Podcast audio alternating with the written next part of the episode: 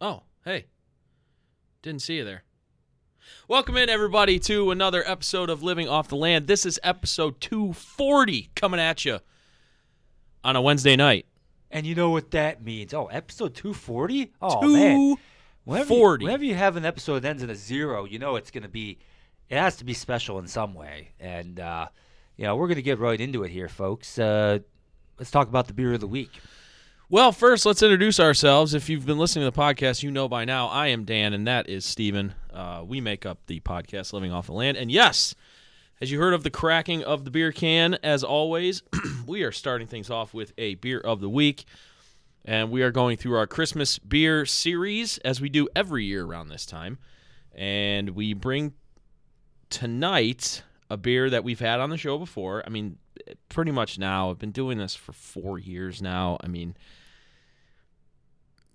once you get into these seasonals, we try and do all Cleveland stuff, and we pretty much have have had everything, especially from the big name players in the city. This is no exception.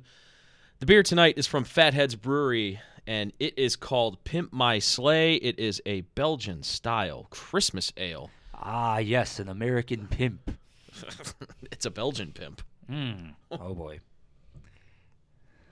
but this beer is delectable and uh, it is like i said from fat fatheads brewery and i'm going to be completely honest with you if i have more than one of these tonight i might be sleeping in this studio because it is 10.5 abv percent abv 30 ibus it packs a wallop Belgian ale at 10.5% ABV. Pimp better have my waffles. clip it, clip it. Oh, we got to put that on the sound soundboard that we hardly ever use anymore, but because there's only two of us and can only do so much. But that was fantastic. Better have my. I don't know what it means, but it was awesome. Uh, okay, just a little bit about Pimp My Sleigh. So on Beer Advocate gets a very good 89 score. Uh, it is a rich, complex Belgian style holiday brew, brew that has intricate aromas and flavors of sweet dark malt, dark fruit, raisins, figs, anise, and spicy fennels. A thick, creamy head, pause, always tops it off. Yes. Better have my fig, too. That's right. Hey, I got a fig tree in the garage. Mmm, yes. But anyway, uh, it gets a 4.0 rating based on customer reviews. This is one of two Christmas ales that Fatheads will feature. Uh, we may feature the other one, the more uh, the more well known Holly Jolly, uh, which is the more contemporary Christmas ale. This is a heavier Belgian style Christmas ale, and uh, yeah, this pimped up holiday brew is what they say on the can. It is a very uh stock can, meaning it's got the typical Fatheads logo. He is donning some stylish sunglasses and a sweet little Christmas hat and a nice little uh, white beard. Uh, so Fatheads is feeling the holiday spirit, if you will. But anyway, Pimp My Sleigh was is always a favorite of mine ever since I first had it, probably about a handful of years ago. Uh, at the saloon in North Olmsted, I think was where I first tried this. This is before the beer hall in Middleburg Heights had opened, and uh, this is very, very, very good. I'm a big fan of this. Again, 10.5 percent. I believe that's even more than Spooky Tooth, which if you have more than one of Spooky Tooth, you will be singing with the Canaries, whatever that means. Hmm. But uh, yeah, we are pimping along here with this beer, and it is delicious. Uh, I'm gonna go 7.9 on the rating scale here for Pimp My Sleigh, and this is based off of uh, the taste is really good. It only comes in packs of four, so it's a pretty expensive beer. But again, it tastes good, so you're gonna you're it, it's worth it on taste. And then if you're looking to get yourself a nice little Christmas buzz, uh, if you drink two of these, like you're gonna be feeling it. So it is a little bit more of expensive beer, but you know you get what you pay for, and it's worth the investment, I guess. I don't know. Well, anyway, 7.9 for Fatheads Pit My Sleigh, Belgian style Christmas ale. And that is, oh, uh, got this at Max Beverage again. Uh, the price point on this was, I believe, eleven ninety nine for uh, four pack, and they only sell them in four packs. So, uh, yeah, eleven ninety nine for a four pack a little bit more expensive. Usually, eleven ninety nine will get you a six pack of a beer, but again, uh, this beer is chocked full of flavor and uh, alcohol by volume. So that is the beer of the week. Alrighty then. Well, now that we've gotten through that, let's transition into better known neighborhoods. So, in the last few weeks, again, we've been on this tour of you know some of the more upper class suburban areas in the greater Cleveland area. I thought we'd get a break from that this week, because you know, if there's one thing that uh, suburbanites are guilty of, especially this time of the year, is there's all these social events. It's build up to Christmas, and at work you're trying to get everything done so quickly because everybody's about to go away for two weeks, and it's just this you know mad dash that everyone's feeling right now. And if you're you know a little bit younger and you're like in high school or college, you know you got exams going on right now, so it's kind of that same deal where you're cramming and trying to you know get those get those grades and everything. So everybody's a little bit you know stressed out and everything. So Today we're actually going to go a little bit off the off the radar here. Um, I love Christmas villages. I love big Christmas displays, and sometimes I mean you can get those all over Cleveland, but there's just there's just something nostalgic about going somewhere new, somewhere different, somewhere out in the country where you're just kind of away from it all. And so I was looking around at places that would be appropriate this time of the year uh, to maybe take some of these. You know, I, if this was Fox Eight, they call it the one tank trip. Um, so this is kind of like what this is here. We're going a place that's two hours to the south of Cleveland, near where I-77 and I-70 intersect. I am talking about the town of Cambridge, Ohio. Ooh, interesting. Cambridge is an area of again, about approximately 20 square miles. Uh, again, just to the northwest of the intersection of I 77 and I 70 in east central Ohio. And at this point, you might be wondering, uh, why am I talking about this this place? Well, it has some of the best Christmas themed stuff you'll find anywhere, and in particular, they literally line the downtown and a lot of the buildings to look like what you might see in a small town in southern England at this time of the year. They actually have a tour called Charles Dickens tour, and it uh, the Dickens Welcome Center and Curiosity Shop is actually a, a real place. It's located at 745 Steubenville Avenue, right uh, close to downtown Cambridge. And as you follow this, you know, self-guided tour, you actually go past a whole bunch of exhibits and places um, that are from this. Basically, you almost go back into the 19th century. Um, preferring to celebrate Christmas the old-fashioned way with roasted chestnuts and chestnuts roasting on an open fire. Yeah, I know Dan doesn't like that song, but Jack Frost. I don't like that. So why would I not like that snow I, thought, song? I, I thought that wasn't one of your favorites. what? The Christmas song that it's called It's a great song. How dare you? wouldn't make my top ten, but eh, be that as it may. Um, while exploring the historic downtown of Cambridge at the Dickens Victorian Village, until the end of December, the town was transformed into Old World England during the holiday season, featuring more than 90 scenes of 180 lifelike figures representing typical scenes from Victorian society and Dickens's novels. Features scavenger hunts, trolley tours, tea at the Victorian Tea Room, horse-drawn carriage rides during the weekends on select dates, and much more. Uh, once again, inside the Curiosity Shop, you pick up your guide, shop around, and even try on some of the Victorian area clo- era clothing for photo opportunities. And again, these sites are kind of uh, within a six to eight block radius of downtown. You kind of just, it's one of those things that you can just take a whole afternoon and, and just kind of go around and do. And there's, uh, on certain days, there are characters and, you know, people acting out certain scenes from A Christmas Carol and other uh, Dickens novels. It's actually quite amazing. One such site is the Colonel Taylor Inn Bed and Breakfast, which is on the near north end of Cambridge.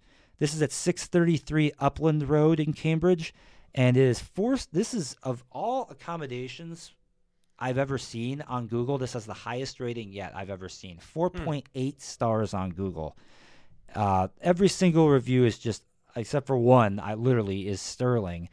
Uh, evidently, the owners and the um, people who work there are just the nicest people in the world, and they just go above and beyond to, you know, whatever you need, whatever you want to do in the area. They're extremely knowledgeable. They'll help you out. It's just, it's really like you're stepping back in time when you go into this place. It was founded by none other than Colonel Taylor, who was actually a Colonel Sanders? former uh, Union Army colonel during the Civil War. So it's been around since the 19th century, and it's the whole building's been restored, and it looks just amazing from the outside. So that's definitely a place to check out. Another place to check out there is the National Museum of Cambridge Glass. Cambridge Glass was a major uh, silverware and glassware maker back in the 1800s and the first half of the, the 20th century. And their factory for a long time was literally right in downtown Cambridge. And it wasn't until the late 1980s, well after the company had dissolved, that it uh, ended up being raised basically because it was just falling into disrepair. But this museum basically has preserved a whole bunch of the really ornate glassware that was produced by the company for well over 100 years and it's this place is also 4.7 star rated on Google and is open six days a week. Uh, Cambridge Glass Museum, 136 South 9th Street, right in downtown Cambridge. Uh, definitely someplace to check out if you're really into um, anything dealing with glass or anything with um, you know art pieces or uh, the like. And then I would be amiss not to mention this. Uh, this is sort of a place I thought I, I would talk about with Christmas in mind, but just to the northeast of Cambridge is one of the top state parks in the state of Ohio, and that is Salt Fork State Park. Salt Fork State Park is one of the um, seven main Ohio, uh, one of the ma- bit large parks, state parks by the Ohio uh, Department of Natural Resources. Located in eastern Ohio in Guernsey County, Salt Fork State Park encompasses a stunning landscape featuring forested hills, open meadows, misty valleys decorated with winding streams, and a very large lake in the middle. With thousands and thousands of acres of land with water, the park has something for every outdoor enthusiast. Boaters will appreciate the park's two marinas and eight launch ramps. Hikers will be challenged by a trail system that offers a variety of lengths and levels of difficulty. And I can't stress that enough, folks, because the terrain out there is very, very undulating. It's not flat in the slightest. And if you've ever they also have a top rated 18 hole golf course on the property, and I've played this course before. It has a slope rating of 135. That's actually harder than Sleepy Hollow, which I talked about last week. Which, if you ever played Sleepy Hollow, that gives you an idea of how difficult this place might be. I swear, more than half the holes on this are tee shots down to a valley and then hitting back up the other way, sometimes on a dog leg. Mm. It's frick, and the rough is pretty deep as well. Yeah. So- Nothing worse than a deep rough. That course is brutal. I can, I, it's been a long time since I played it, but I'm pretty sure I was over 100 the last time I played it. So, overnight accommodations at Salt Fork State Park include a whole slew of deluxe vacation cabins, a very large campground, which is RV friendly, and also the full service resort lodge, which is just primo. So, uh, complete with um, very large swimming area. Um, you've got restaurants, you've got a lounge in there, uh, and a whole bunch of other services within the lounge itself, uh, within the lodge. So, uh, again, Salt Fork State Park is just a little bit uh, northeast of downtown Cambridge in Guernsey County, just a little ways away from I 77. Um, so, this is, if you're looking for a place maybe for a staycation, maybe for a place where you might leave early in the morning and come back at night, um, just as a little holiday getaway. I highly recommend the city of Cambridge and Salt Fork State Park as definitely a place to see. So that's the furthest away we have traveled from Cleveland on this segment thus far. This is something that we might do every so often uh, going forward, but uh, for now, that is the town of Cambridge, and you can wham with the right hand. Wham it, wham it. All right, another one in the books. That's cool. Yeah, that's a that's a uh, out of the box thinker there, but but I like that, especially around the Christmas season, around the holiday season. So Absolutely. We all need to de-stress a little bit, especially once we get to Christmas. Because I mean, you're probably feeling it too. You know, just gotta gotta have everything. I mean, you mentioned right before we went on the show. You know, gotta get Christmas shopping done. That's another thing. You know, if you if you're if you're done by now, you know, gold star to you. But if you're not, uh, it's clock's the running out. It's, it's December fourteenth. I'm a guy. I haven't even started. Nah. So yep. yeah, Amazon will be my best friend for the next week. Well, you better get the order in now. That's true. Don't wait true. till next week. Yeah, right. Or else I'll be going to the Strongsville Mall like I like I did, like I oh. did last night. Oh. and I tweeted, trying to park in a mall during the holidays is like tr- is like entering the seventh circle of hell. And this was on a Tuesday, which Oh, you know, Tuesday. which you think would be one of the easier days. Yeah. I mean, maybe it's because I was an idiot and tried to park in the front of the mall. Maybe I should have like parked the dicks or something in the back. I don't know. You know, pause on that one as well. But uh yeah, that sucks. Are you saying that every season starts at Dick's because that's where you're starting your Christmas shopping? Apparently. I I don't know. That's what they say. Shout out Dick's. Yeah, I bet you would. At least- anyway, at least Strongsville's not like North Olmsted where you have a Dick's and a BJ's right next to each other. Okay, but um, tss, Shout out BJ's Brew House. yeah. Wow. Anyway. Oh, I can't wait to text my brothers later and go, "Hey, guess what? Steve was talking about dicks and BJ's on the podcast tonight." Two very quality businesses, if I do That's, say. that's okay. All right. Yeah. Anyway, uh, let's. I don't know how you transition out of that one. Let's uh, let's talk about this last week, and uh, let's get into the week that was with the Cleveland Cavaliers. All right. So the Cavaliers are playing tonight against Dallas. That right game now, actually, actually, just started. just tipped off, and the Cavs actually started the game on an 11 to 2 run. So Very nice. hopefully they will get over their last game, which was a total mess in San Antonio. And I was gonna say it's the exact opposite of last week. you texted me saying like, why are the Cavs just not able to win games on the road? I can't answer that right now, quite Yeah. frankly. But to be fair, they didn't really look good at home this week either because they they played against Sacramento. They lost. I didn't watch that game. All I saw is uh, we lost that game by letting the Kings close the game out on a 19 nothing run in the last 5 minutes of the game. Shameful. 19 nothing. They had an eight point lead with five minutes left. How do you give up a 19 nothing run at the end of a game at home? Especially when you're like, you know how you're down like five, six, seven. Yeah. And, you know, you're running quickly to try to score. And like if you're going for a two, they almost concede the two. How do even, you not score? Yeah, you're right. How'd they not even score in that situation? I know Donovan Mitchell didn't. I, I don't think Donovan Mitchell played in that game, or maybe he did. I don't know. I don't think he did. Now that would explain a lot if that was the case. Still, you have Darius Garland, Jarrett Allen, uh, Evan Mobley, like you, plenty of guys that can score points. Somebody on Twitter wrote at one point that Darius Garland was three of fifteen shooting. Yeah, he's having a quarter, rough. so he's, he's- having a rough month. He's having a rough month of December. Um, you know, obviously, we still love Darius Garland. We still think he's an all-star Mm-hmm. caliber point guard. But you know, guys, guys go through rough patches, and I think he's. I think the emphasis to uh, integrate Garland with Mitchell, Mitchell with Garland was so concentrated that when Mitchell is out for whatever reason, Garland like forgets how to play like he did last year when we didn't have Mitchell. And he was an all-star point guard. I don't know if he's forcing it too much. I don't know. I'm not sure, but uh you know, Darius Garland is capable of going off for 50 like he has this year, and then he's had a few actually like a handful of games this year where you know, he shoots like 3 for 15 and he scores like 11 points Yeah. he still puts up the assist numbers, but especially when Donovan Mitchell's not in the lineup, we need Darius to score. Yeah, absolutely.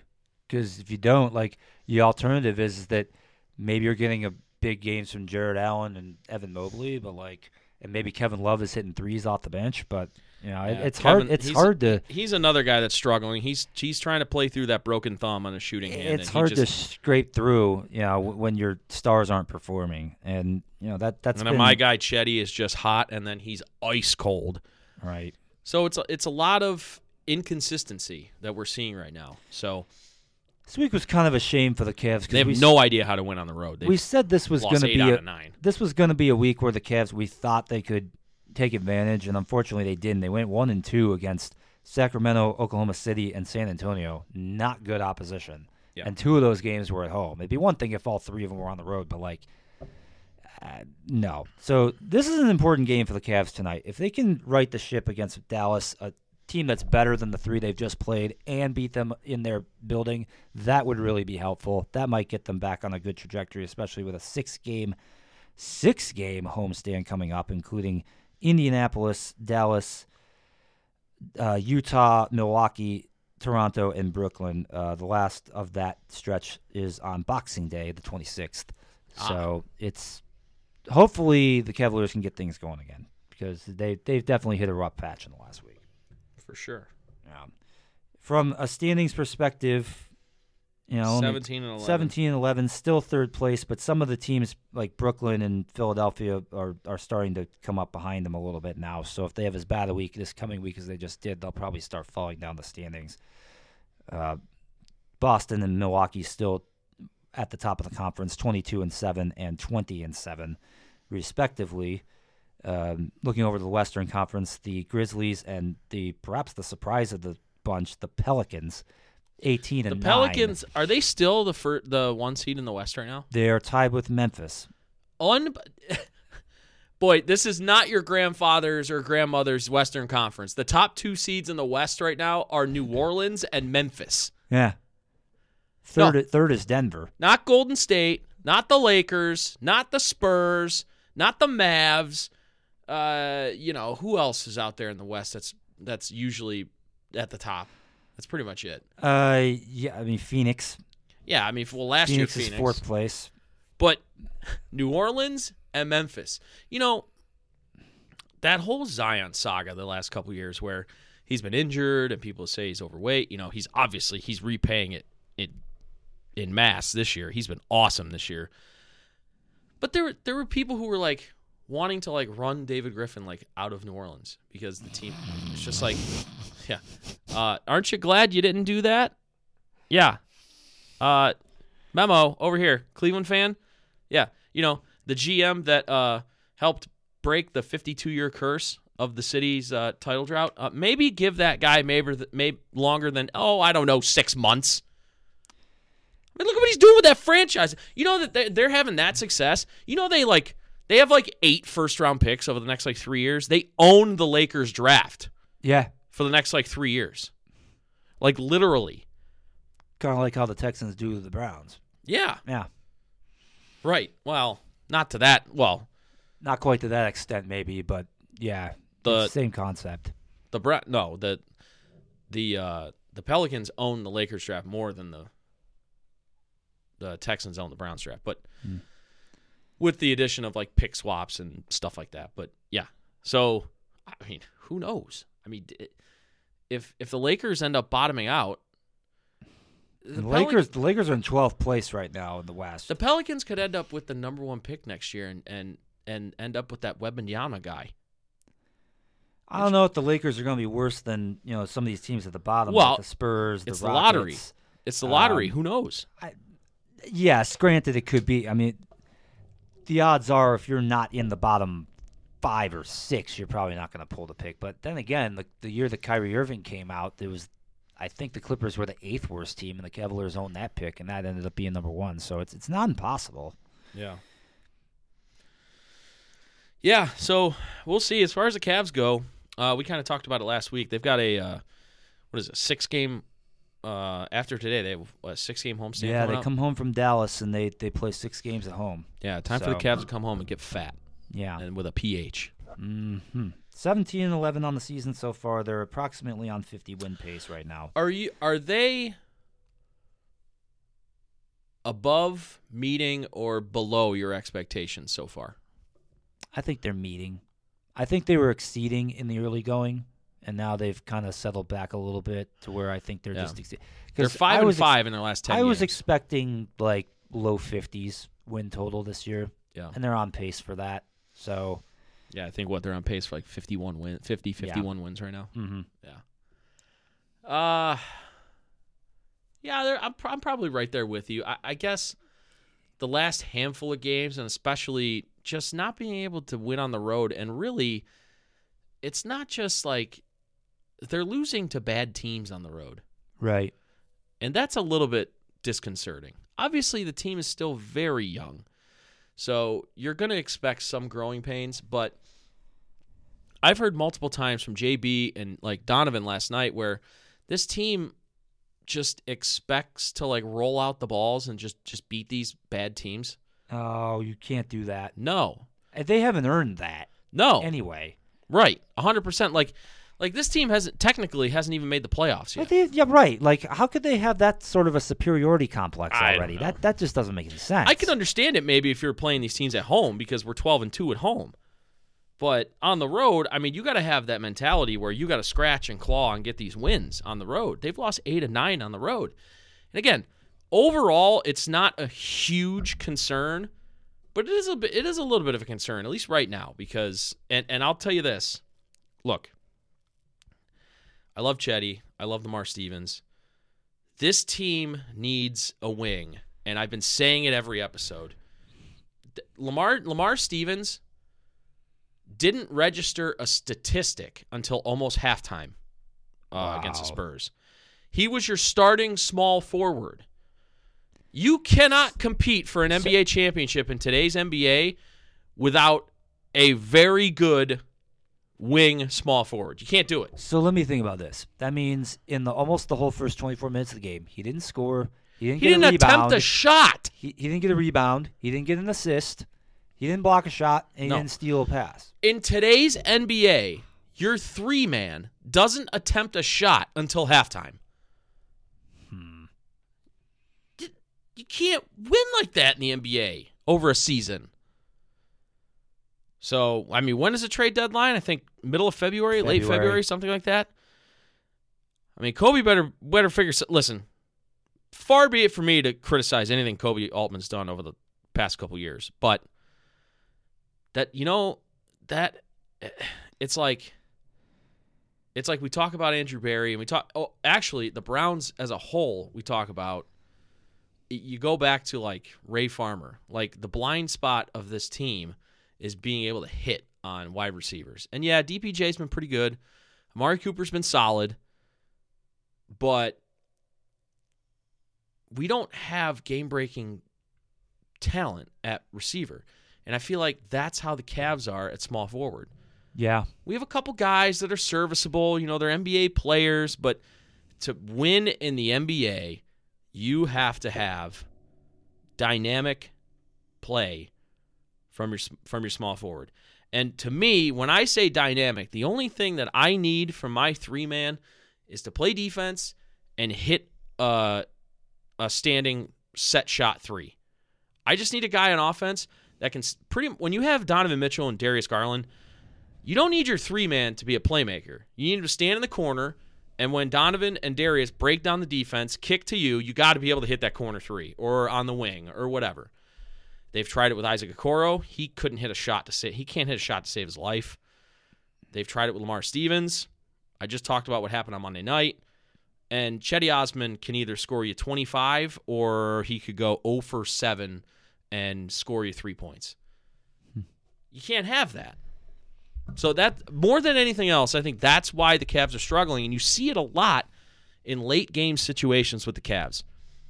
Defenses will focus all their attention on Donovan or Darius, and you don't ha- have that like release valve where they get into trouble, and it's always the guy who's playing the three. His guy comes over and doubles Darius or Donovan, and you have those issues where it leaves the guy in the corner open and you want to be able to say, "Hey, I can pass to you if you're open, and I can trust you to make that shot." The problem is we don't have a guy that can do that.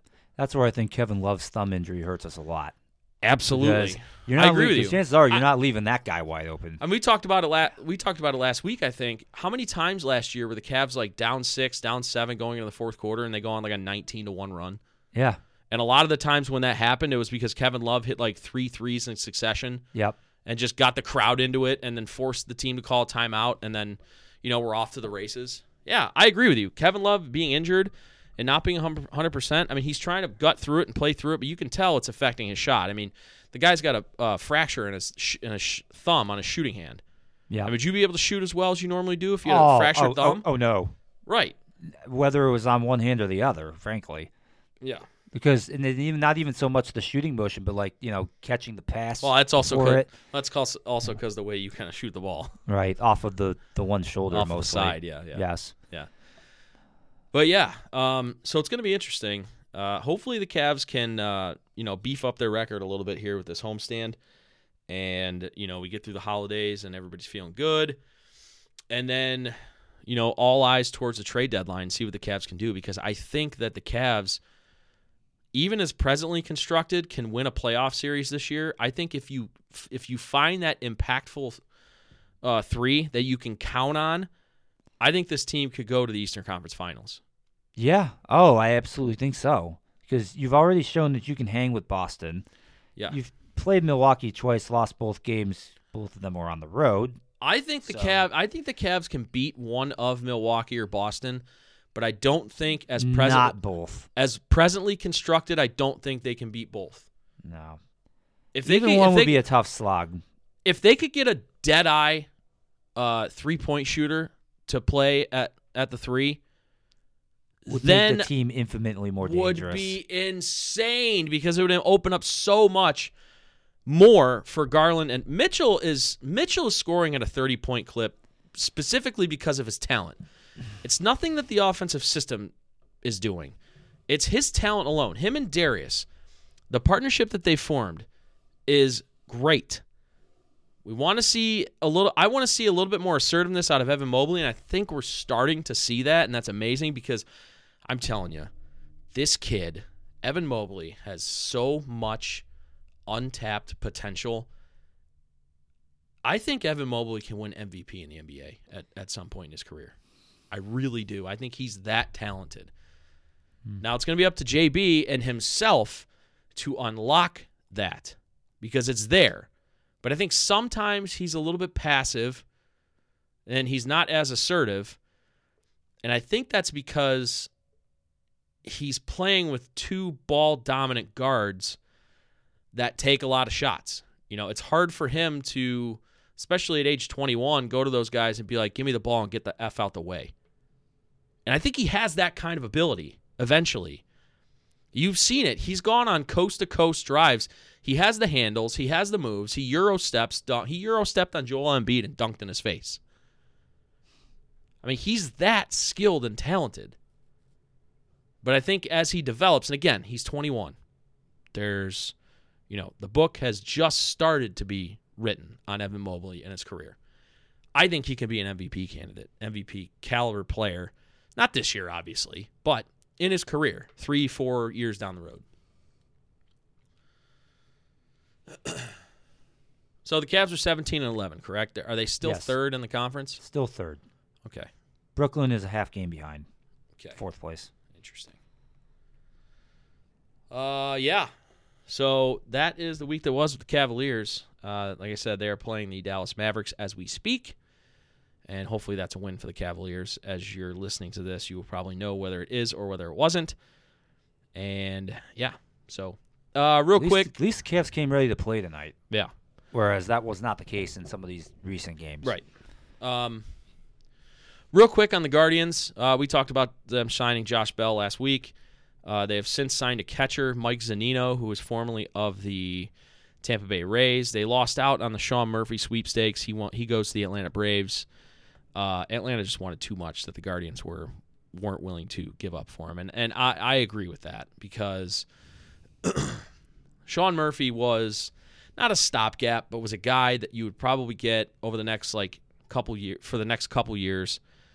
And uh, you know, we have Bo Naylor, Josh's little brother, who's coming up through the system, who's a catcher, and you know, it looks like with the signing of Zunino from Tampa Bay, that you're kind of going to get a little bit of platoon action with Zunino and Bo Naylor. Zunino is a clear cut. He's either going to hit a home run or he's going to strike out. That's hmm. literally what he is. Yeah, he brings pop to the lineup for Huge sure. pop. And this guy had over 30 home runs in his last full season. I mean, 30, he was and he didn't even play a full season. He played 109 games in 2021. He hit 33 home runs. The bad part is he struck out 130 times in those 109 games. that's very unguardians like if you look at the rest It of the is lineup. what I what I think, and when I first thought of this, I'm like, man, that I don't like that at all. The good thing is, is he's going to be one of the only guys in our lineup that does that. You know, it hurts when you have like four or five guys that are like that, where they just strike out every other at bat. Right. But if you got a guy, especially a catcher, you know, in that 33 home run season, he only hit 216. But I can live with 216 from a catcher if he's going to hit 30 bombs. You know, Right. like Austin Hedges on this high end would hit 200, but he would hit seven home runs. You know, at least if if you've got that uh, you've got that ability at the bottom of your lineup to where hey, you know, we can't just throw this guy anything and get him out. Like if you throw him something, he's going to hit it out of the ballpark. Makes a big difference. yeah. So I, I guess I'm okay with it. Uh, it's a one-year, six million dollar deal. So he's a, you know, he's a basically a rent a player. So I'm fine with it that way. Um, yeah. I mean, if we weren't going to get Sean Murphy, there really wasn't. You know, you're not going to get Willson Contreras. They did obviously they didn't get into the Christian Vázquez sweepstakes. Uh, there's that catcher from Toronto, which I guess we had some interest in, but I'm okay with this. If he if he can stay healthy, and again, he's not going to have to play every day because we're going to have Bo Naylor hopefully up uh, for the season. Um, so I'm interested to see the fact that we were looking at pot- potentially allocating some of our very deep farm system in a trade for Sean Murphy. Will we then take some of those um, prospects and assets and maybe put it into another trade? Because the Guardians are going in trying to compete in 2023, and when I mean compete, I mean they're they're going to try and win the division again, Not and, just the division, and get to the beyond World division. Series. Yes, Yes. they realized last year that they've opened up a window for themselves, and and I applaud them for the signing of Josh Bell, and this signing of Mike Zunino fills a hole. So I'm not I'm not going to say I'm I'm over the moon for Mike Zunino, but it fills a hole. But will you now see some of take those some of those assets we were maybe looking to allocate and trading for a catcher? We didn't have to do that. So maybe are we going to allocate that in trading for a starting pitcher, trading for somebody in the outfield.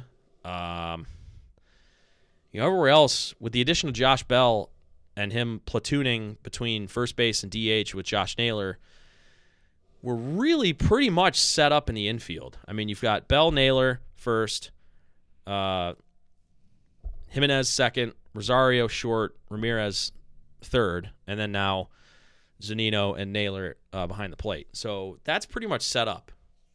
And we have the young talent in the outfield. Last year, Kwan, uh, Straw, and, and uh, Oscar Gonzalez. Do you maybe look at a, adding somebody to platoon with Oscar Gonzalez? Maybe I'm not sure, but uh, yeah. Anybody who's a fan of SpongeBob SquarePants would not want that. Well, there's still the you know Oscar Gonzalez. He isn't really a guy. We need somebody that's I don't know. He's still very young, and you need the platoon because he's he's a right-handed hitter. So I think we need somebody that can hit, you know, predominant, you know, be a left-handed bat that can hit right-handed pitching. So, um, so yeah, we'll see what happens. Uh, we're still very, very early in the offseason of baseball. So I'm just hoping that by June we're not hearing certain people referring to him as Michael Kazin, you know. probably will, Hmm. and I'm sure you will. Mm. Uh, but anyway, uh, moving right along. Uh, the Browns have a football game on Sunday. It really doesn't mean much anymore. Saturday, actually. Saturday, sorry, Saturday, Saturday, Saturday, Saturday, Saturday, Yeah. Saturday, Saturday at 4:25. Is that on CBS or Fox? NFL Network. Sorry, I asked you this last week and you told me and I forgot. NFL also, Network. also uh, Channel Five, I believe. I think Channel Five locally. locally. Yeah. Yes. So that game starts at 425. Uh, hugely important game for Baltimore. Uh, they need a win to stay atop the AFC North. The Browns can say fooey to that if they defeat the Ravens. Hey, I, I read yesterday that we have a 0.4% chance of making the playoffs, so we're not technically dead. somebody somebody actually took the time to write out what would have to happen uh, for the Browns to make the playoffs. What? So they went out and the Chargers, Jets, and, and Patriots all, lose. All out? lose out. Yeah. Yeah. Okay. And yeah, and the yeah. So uh um but what do you think the reception this is going to be Deshaun Watson's first home game. Uh what do you think the reception is going to be? Oh boy. Uh, I I. mm. I mean, I think it's gonna be positive. I do. Um, I think that perhaps because, in, oddly, because of the situation, the game not meaning as much now that they lost to Cincinnati, um, perhaps people will be not as nervous in the stadium and will just be going in with a with a, mindset of, hey, if we win, great. If we don't, it's all right. You know, no big deal. And you know, I think people are going to be in a much more jovial mood, so to speak, than they would be otherwise. Uh, whereas if as if this was a life or death game, you know, it'd be it'd be a little different. There'd be a little bit more nervous energy. Yeah, I I think anybody who you know, there were talks when the trade was made of like protests at Brown Stadium and like like all of these like groups like in the stadium just like booing him and whatever. I don't think that's going to be the case. I do think the NFL did Watson a big favor in a sense by having his first two games back on the road. Yeah. This is now his third game back. He's finally playing his first game here, so I feel Yeah. like a lot of the, And he got energy and fury was was unleashed in Houston, not here in Cleveland. Yeah. And even in Cincinnati, there was a lot of booing on the first drive of the game, but after that, you didn't hear anything out of like, you know, them booing like a division rival. Like, right. Like the first drive of the game, the, especially the first snap of the game, like as he's walk like jogging onto the field, Yeah. you heard booing. mm-hmm. Um, but I don't think it was like substantial to what like everybody was saying. Like, what, like, yeah, I I don't think I think if you don't if you don't like the Browns' acquisition of Deshaun Watson for off the field stuff stuff, I think you're probably just not going to go to the game. Yeah, right. Like, Especially with it being a meaningless game anyway. Like, yeah, you're not going to go to the game with the purpose of like booing him. Wow. No game against the division rival is truly meaningless, but Yeah. you get the point. Well, I'll tell you what, it's it's not meaningless for the head coach because there are betting odds online that have him as the second most likely coach to get fired after the season. How many coaches within the league have been fired so far this year? Is it just Matt Rhule, or did anybody else get canned at this point? I think you're correct. Yeah, Matt Rhule in Carolina was let go. I think that was like in week eight. Yeah, or and he's so, already employed. he's a head coach in Nebraska. oddly enough. Um, yeah, uh, I I think who is I can't remember who the Who was first. most likely? Was it Nathaniel Hackett? yes, Nathaniel Hackett is the most likely to get. It was let either go. him or Josh McDaniels, I would think. Yeah, Which is interesting because both of those coaches are in their first season. I know.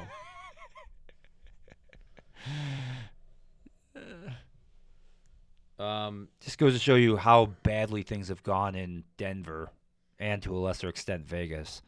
right. Yeah, so I oh, my apologies. Uh it is going to be a very very very important game uh for Kevin Stefanski. And again, listen, we didn't want it to be this way, but with the Browns playing out the string, these last four games are still very, very important for their new starting quarterback looking towards next season. All this really is is getting him as comfortable. You know, what's funny is I would say as comfortable as he, as he could be with the offense, but there's a chance, like if they go one and three, or, or God forbid, zero and four the rest of the way, that he's going to be learning a new offense next year. Oh yeah. Which would not be positive, which would basically mean that these last six games were just a complete waste. Yeah, I mean, basically just to get him used to professional football again. I mean, other than that, yeah. But I, I do expect Stefanski back. I don't think this team's going to crater, mainly because their last four games, their degree of difficulty is not very high. The toughest game they have is on Saturday from a record standpoint, and that team is is going to be uh, starting their third quarterback, who's never started an NFL game before. So, I mean, Who is that, by the way? Anthony Brown. Hmm. I think he's a rookie. Uh, he will be the quarterback for the Ravens if uh, Tyler Huntley, who was I believe was in concussion protocol, he got hit and knocked out of the game on Sunday. Can't go on. I can't imagine he would be able he'd be able to go on Saturday, but Yeah, no, because you're talking about a, a shorter week than normal. yeah, and I guess Lamar Jackson hasn't been ruled out yet, but he hasn't practiced, and I don't think he's going to play on Sunday.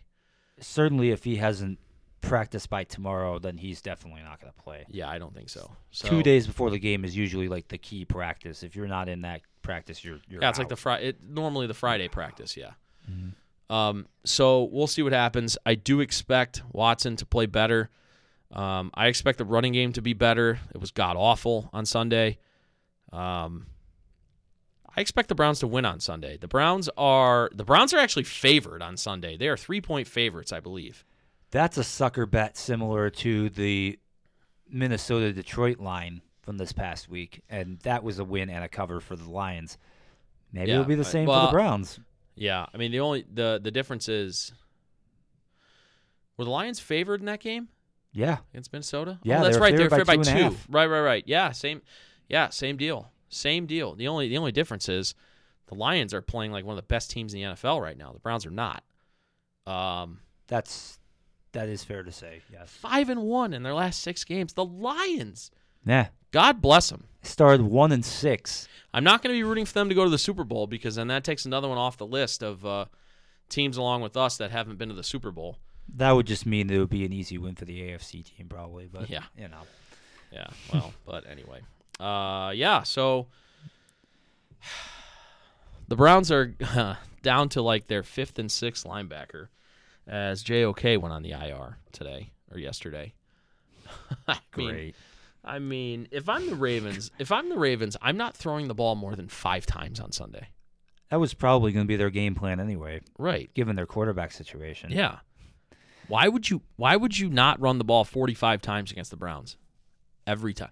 Now, Especially as bad as now they've been better in recent weeks uh, defending the run. I will agree But- with that. They were actually pretty good against Bengals, except for that from 50 a 50 yard, yard run, yeah. that 50 yard run that uh, that uh, Mixon ripped off. But they were actually pretty good. Oh, and then just giving up and not tackling Samaje Perine, letting him run in for a touchdown. But Hmm. uh, yeah, be that as it may. Uh, do we want to? Uh, and actually, there was a second coach let go. The Indianapolis. oh, that's cha- right. changed coaches That's right. Frank ago. Reich. Yeah. So yeah, Frank Reich is out. And then that whole saga of out of the blue naming Jeff Saturday the interim coach. yeah. Um, Saturday, Saturday, There he goes. Saturday, Saturday. is that the Stones? No, uh, oh well, maybe it is. I, ah, gosh, I don't even know. It is the Stones. Get out of here. Hope your dad doesn't listen to this. oh. Or maybe it's not. I don't know. Hold on. Anyway, while you look at that, I'm I'm just pulling up the list of possibles that could get fired. We said that Nathaniel Hackett was number one most likely to go, and then Kevin Stefanski was number two. There's a couple guys on here that I'm a little surprised that Stefanski is higher than. Most notably, Cliff Kingsbury of the Cardinals. I would have thought that he'd be definitely up for consideration to get canned. Uh, Brandon Staley of the Chargers might be one that might not make it past this season. And then the other one, there was one other I looked at. Well, I don't know. I don't know if Tampa would fire Todd Bowles after one year. Probably not, but Tampa's really underperforming compared to where we thought they would be this season. Then two other teams might have interesting decisions to make New Orleans and Pittsburgh um, with Sean Payton and Mike Tomlin. I mean, those are both Super Bowl winning coaches, but those are two franchises that look to be on really poor trajectories right now. So Mm. definitely some big discussions to be had in those places.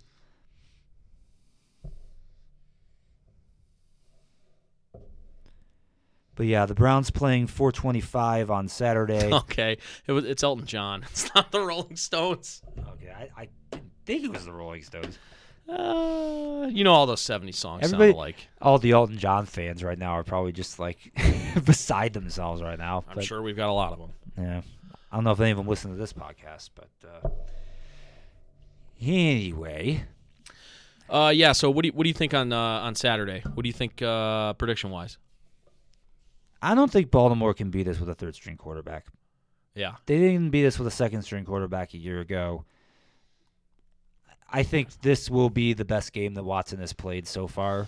They had to And- literally scratch and claw to beat the Steelers on Sunday. Yeah, it, it- Pittsburgh had won their last two games prior to that game as well.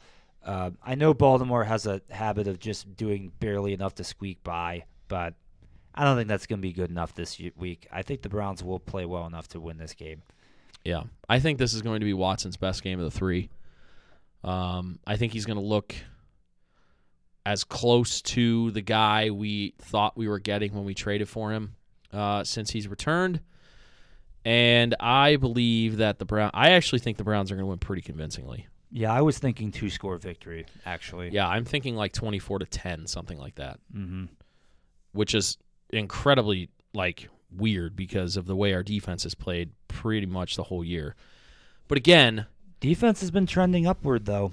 It has been, and again, we suck at the run at stopping the run, but because of who's playing quarterback, I think you're going to see the ability for us to be able to put an extra guy in the Throw eight box to help out. box. Yes, 100. percent Yeah. So it's going to be interesting. Um, it's going to be interesting. I do think that the Browns are going to win, and uh, Out of our remaining games, I probably feel more confident about this game than any of the other three. Really? actually. Yeah, I do. Just because even of the against the Saints at home, just because of the quarterback situation and because of the fact that it's you know division game, you know on the road. I mean this, you know we don't have a great history against Baltimore, but when we beat them, it's usually here. So How crazy is it that the Browns could end up with a winning record inside the division and finish below 500 overall? This would happen if they won the two remaining division games, Right. which would then require them to drop one of the other two games. Which I mean the Commanders are having a decent year; they could easily lose that one. Commandos on the road, yeah. Yeah, um, Saints. They're not playing well, but they still have some dangerous players. I mean, they they could still find a way to win, possibly. Yeah. So it's. I mean, I would say it's probably most likely we'll finish 500 in the division. I. I mean, maybe we do beat Pittsburgh. The Pittsburgh game won't matter much at the end for either Yeah. team. I mean, it'll be about as meaningless as a Pittsburgh Cleveland game can be, uh, even though it'll never be completely meaningless. Obviously. Well, I don't know. How many how many times over the years has the last game against the Steelers been meaningful for the Browns at all? 2020 last- it was. 2020, it definitely was. That was at home. Um, 2018. Well, no, 2018. We actually were playing Baltimore the last week, um, where Baltimore and Pittsburgh were still in the playoff race. And Browns- 2017 I I okay, I'm I'm already uh I'm already disagreeing with myself. 2017 was important because uh we had to win to avoid going 0 and 16. Of course, we didn't do that. But it, but it does it does always seem like, and this is where I hope this doesn't happen for Kevin Stefanski. How many times have we lost against the Steelers on Week 17, whether it be home or away, and then we fire our coach the next day? Oh, uh, yeah. For a while, there was like an almost yearly tradition. Yeah, and Yeah. even and, and Hue Jackson was fired in the middle of the season, but he was also fired after a game at Pittsburgh. How funny is that? I didn't even know that. Yeah, Wow. Was Yeah. that? I thought it was Tampa. Nope. Oh, nope, nope.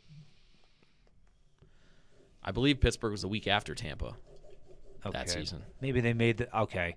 Because I remember the Browns having a really huge lead against Tampa, and they they coughed it up, and everybody was No, really Tampa- really upset. No, Tampa was a, was a game where we actually came back in. We were losing. We were losing twenty three to nine against Tampa, and that was the game where Baker got torpedoed in the head. We were losing that game, like twenty three to nine. Hmm.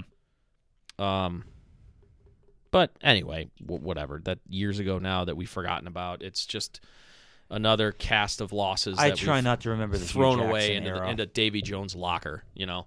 I mean, in in a month and a half from now, we'll be celebrating Hue Jackson Day, Yeah. January thirty first, one and thirty one. Yeah, right. Oh God. Let's not dwell on that anymore. Anyway, we are down to two. And The now FIFA we're down to two. The FIFA World Cup is the final is set. And now we're down to the greatest ever and the world's champion. We are down to the 2014 uh, runner-up, the 2018 champion, who is looking to go back to back for the first time. Any nation's gone back to back since. 1938. Yes, Italy. the fr- hell yeah, the France is looking to go back to back against what I'm and and I picked them to win, but what I am now. Some people Yes, are you did. Some people are saying that FIFA is trying to fix this for Messi to win this World Cup, and other people No. like me are saying that Argentina is now, even though they lost to the probably the biggest long shot in the group stage against Saudi Arabia. I think now this is a team of destiny, and I for me, I know France has played very well, and we'll get into Boy, why. they looked they've looked very good today again. I don't see how Argentina doesn't win the World Cup. Don't see how. Don't I know that's a double negative. Don't think your Milanista boys, Theo Hernandez and uh, Olivier Giroud. Hey, they've got they've gotten France this far. I mean, Theo Hernandez opened the scoring with a great little kind of scissor goal. fantastic goal from a Uh, tight angle. And Giroud could have scored twice today. He hit the post once, and then he was just wide on a one timer. Um, and then obviously he had the game winning goal against England. Ha ha ha. Uh, has it ever been home? Not Have you ever won it? Not since 1966. Uh, yeah. So it is. I mean, you could also say the only reason why you would you would you wouldn't say France is a team of destiny is because they won it last time. So you know, but uh, I just think this is Argentina's time. Argentina has come so close. Obviously, we said in 14 they were the runner up for the entire tournament, losing to Germany. They won the Copa America and I think they're going to win the World Cup, and I think it's going to cement Messi's legacy as the greatest player to ever play soccer. I really can't disagree with you because they've gotten better as the tournament has gone on. Mm. Again, they played their worst game right at the start against Saudi Arabia. And even the knockout round, the first game of the knockout round against Australia, they were a point blank chance by Australia away from having to play overtime in that game. Yeah. And yet they, they found a way to survive that. But and they've just gotten better ever since. They you know, came out, played very well in the quarterfinals, and then they just absolutely just boat raced Croatia 3 0 in the semifinal. So it, it's just, it's really looking like the stars are aligning for them. But again, this is about as difficult a matchup as you can have. I mean, if this France team were to win, you would have to start to put them on the same pedestal as like the Spain team from 08 to 12, uh, some of the other historically great teams that have come through over the years Yeah, you know that Brazil team of 02, the France team of, of 98 2000 yeah. You know Like, listen, I'm not a fan of the France, but there's no denying it. I mean, you do something that hasn't been done in nearly 90 years, which is win back to back the biggest tournament in the world of any sport. yeah you got to be talked about as one of the greatest, you know, especially this like this cycle. You know, we always talk about cycles with like teams, like when players age out, young players coming in, you start a new cycle and stuff. that's right You win two world like like Mbappe is what 22, 23. 23 years old, Mhm. and if they win on Sunday, he's going to be 23 years old and already have two World Cups. Two. yeah I mean, what's what's stopping them from? I mean, obviously, if they win if they win back to back, they're going to be the favorite in four years. probably I mean unless they have a whole bunch of guys They'll just certainly be the favorite in the next Euro. yeah oh absolutely they would be and that's only two years away Yeah. Um. So you know a lot can happen in four years time but you would still like their chances even then right, but I mean, outside of Olivier Giroud, most of the Fr- most of the French team is very young. Uh, Lo- yeah most Hugo of their Lloris, most of their key players Giroud, anyway. Giroud, and and and people don't people don't don't uh people need to remember, Olivier Giroud was not going to start in probably any of these games in the World Cup until Karim Benzema got hurt. yeah And Like, we, and a lot of people, myself this- included, thought that was a really big loss for France France. is doing this without arguably the best striker in the world. as evidenced by the way Benzema played in the last club season, especially during the Champions League. I mean, the guy, did the guy win the Ballon d'Or? I think he did, didn't he? I can't remember. I can't remember. He might have. Yeah. He probably did. You're how probably many right on how that. many teams out there in the world can just shrug off a whole bunch of injuries, including you know guy who won World Player of the Year, Yeah. and just come out and be in on the precipice of going back to back? That's unbelievable what they've done. Yeah. You know, Yeah. Absolutely. something I didn't. You know, I stupidly had them going out in the group stage, and you know, yeah. Well, when you're powered by No- when you're when you're powered by the Serie A champs, you know you always got a chance. always. Olivier Giroud, Theo Hernandez. Uh, he didn't play in the tournament because of injury, but Mike Maignan, the he would have been the backup keeper. I think he's better than Hugo Lloris, but that's there. Neither here nor there. Uh, You're looking among their key players. Hugo Lloris is 35, so you probably figure this this might be his last go round. I'm sure Varane is around 30. Varane, is, Rafael Varane is 29. Okay. He would be getting up a bit by Taylor then, Hernandez is probably still get there. 25. Antoine Griezmann is 31. Okay. Olivier Giroud is 36. Yep. Everybody else, every one of their other key players is 27 or under. Yeah, everybody in their midfield is young because none of like almost none of those guys were supposed to start for France. N'Golo Kanté was supposed to start. Paul Pogba was supposed to start. Those guys are both out injured. Those guys are clo- closer to 30 years old. Um, Of the players who have played in this tournament, Adrien Rabiot is their oldest at 27. yeah, You know, Fofana's 23, Tchouaméni is 22, Guendouzi is 23. I mean, yeah, they're going to be very good again when when they come to the United States to to in their minds three-peat. Now, listen, I th- I don't think at this point, I don't think Messi is going to be denied, and I think, you know, you mentioned the beginning of the tournament. The beginning of the tournament, maybe some of the younger guys in the Argentina side, maybe were a little bit shell shocked at the beginning of the tournament, but they're hitting their stride now. Julian Alvarez, Enzo Fernandez, uh, Mac Allister. What a weird name for an Argentinian or an Argentina player, right? Mac Allister. Kevin! Yeah. Uh,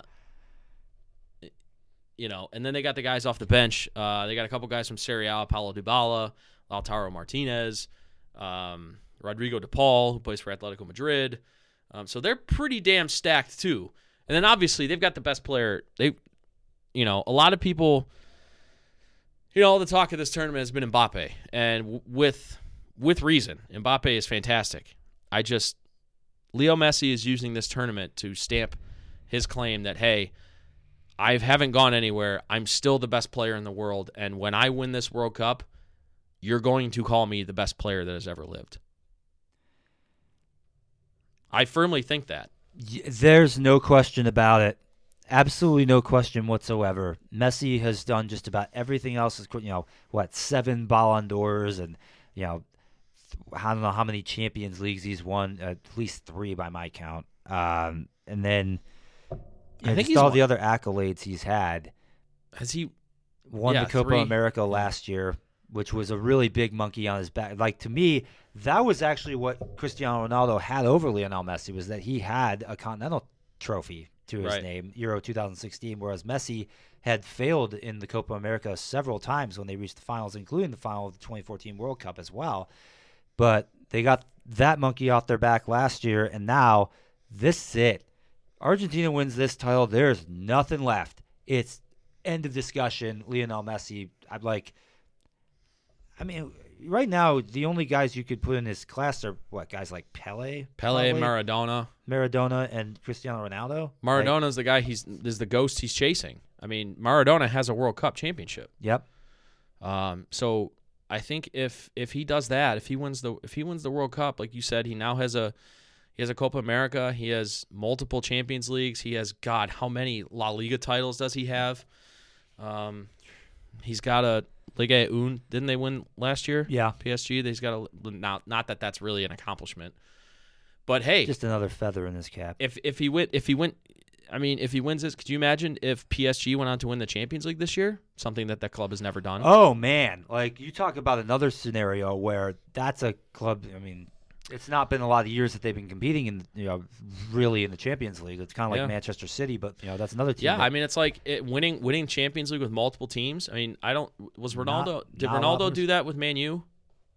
Oh boy, Did he win a Champions League with Man United? I don't think so. I don't think. Uh, wait a minute, 2008. I think Man U was uh, Champions League. he was already at he was already Was he at- already gone? I think he was already at uh when did when did Ronaldo go to They beat Chelsea in the final that year, I recall. So I don't know if Ronaldo was on the roster or not, but uh, yeah, I mean, Ronaldo probably has more total Champions Leagues because of how many times Real Madrid has friggin' won the thing. But uh, Yeah, right. You know, it may, one thing I do think is interesting because, like, you'd figure France, as defending world champion, they'd be the more experienced team, the more seasoned team. They're not. Like we just uh, identified all the all the younger guys they have. You look at the the guys that Argentina has. Dybala is 29. Di Maria is 34. Messi is 35. Uh, Alejandro Gomez, I don't know how much he's played in this tournament. He's 34. Uh, Leandro Paredes, you know, 28. I mean, Nicolas Otamendi, 34. Marcos Acuna, 31. So you've got a lot of Nicolas Tagliafico, 30. So you've got a lot of veteran presence on this team. This is not a team that's going to Okay. lose their Yeah, nerve he did- when and things did- get tough. Ronaldo did win it with Man United in 08 because he went to Real Madrid on July 6th of 09. Okay. So, yeah.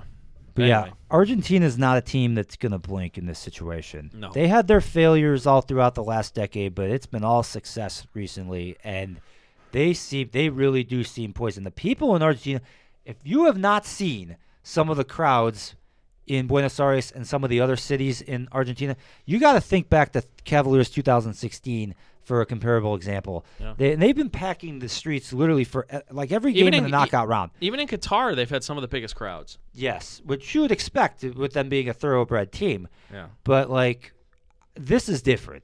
Like the the total energy is totally on another level now, and they're all convinced. Like, if Argentina were to lose this game, I can't even express to you how devastating Yeah. this would be to everybody involved. I mean, It would almost be like we should have just gone out in the semis rather than get to the final. or maybe just gone out in the group stage and just because they lost. You know, True. They did lose the first game. They had to win the last two to, to get through. But uh so give me your give me your score line and who you think's gonna win. I can't seriously go with France in this situation. I I know they're great and they're you know they've got the championship pedigree and everything, but this this is like you said. I can't imagine this is a scenario where Messi and the very talented supporting cast around him are going to be denied. I think all those guys are going to go out and say, "We are winning this game for Messi. I don't care what happens. We're going to find a way." And I'm going to say that this is this game is going to end up being a goal fest. I'm going to say Argentina 4-2 Wow. over France. Wow. Boy, if that's a You know what the crazy thing about this game is? It's being played at nine AM here on Sunday. Oh, it's an early start. So it's starting at 5 o'clock in Qatar? Yeah. Nine AM. They're starting here. Oh, I know where they're doing that. They're trying to maximize the worldwide audience. They're trying not to lose like East Right. Asia and Right. Australia, which I mean it'll still be like midnight there, but like they'll they want to get everybody involved on this. Um, so I have the same winner. Uh, I'm gonna go with two to one Argentina. I think Messi gets a goal and he gets an assist. I think he's involved in both goals, and I I just I personally I listen. I'm not like an overly like big like Messi fan. Like I'm certainly not a Ronaldo fan, but I'm not like an overly huge like Messi fan. But I want to recognize greatness, and he's been so great for so long that I think he deserves this moment and to be crowned as the greatest of all time. I, I, I love the fact that in in our lifetimes we've gotten to see so many of the greatest of all times play. You think of football, Tom, Tom Brady is recognized as the greatest of all time. In our lifetimes, we remember watching Michael Jordan when we were young. Right. now over the last almost 20 years we've gotten to see the greatness of lebron. We saw kobe. We saw you know all these guys in the nba that are considered the greatest of all time.